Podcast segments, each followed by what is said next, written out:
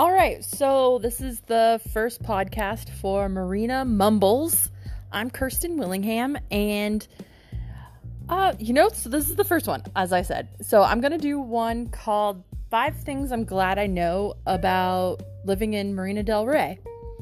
So the first one would be during the summer, we have a water taxi or a water shuttle that will pick you up at certain locations throughout the marina, and it costs a dollar. So you get on, you go over to Fisherman's Village, you get off, have lunch, you want to get back on, it's another dollar. But you could ride that thing all day until you get really bored. And it's amazing. It's really cool.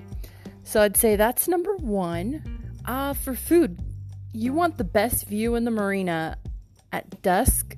You need to go to Cheesecake Factory and sit on their patio.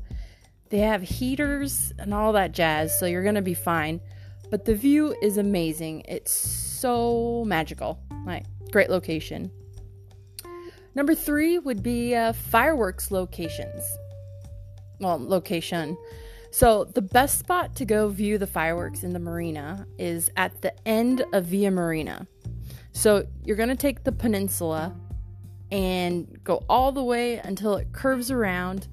Well, you probably won't be able to drive there when the fireworks are on because they tend to close off the street, but ah, figure it out. So, anyways, so that's a really good spot because the fireworks take off from a barge that's docked in the main channel of the marina. And so they just shoot up, and you're going to be standing there literally with fireworks above your head. I love it. It's so cool. It just you feel the boom. Uh, let's see. So, number four, you do not need an alarm because every morning you have probably 10 to 15 seals waking you up. Oh, oh, oh. yep, you don't need a wake up alarm. Just open your window. Uh, number five, occasionally, this is kind of dark, but we'll get fish die offs.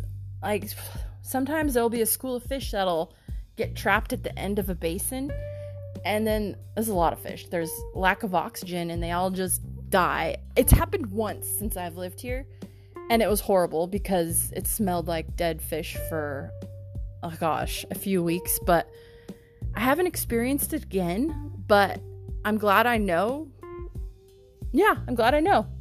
okay. So that's my podcast for now. Talk to you soon. Bye.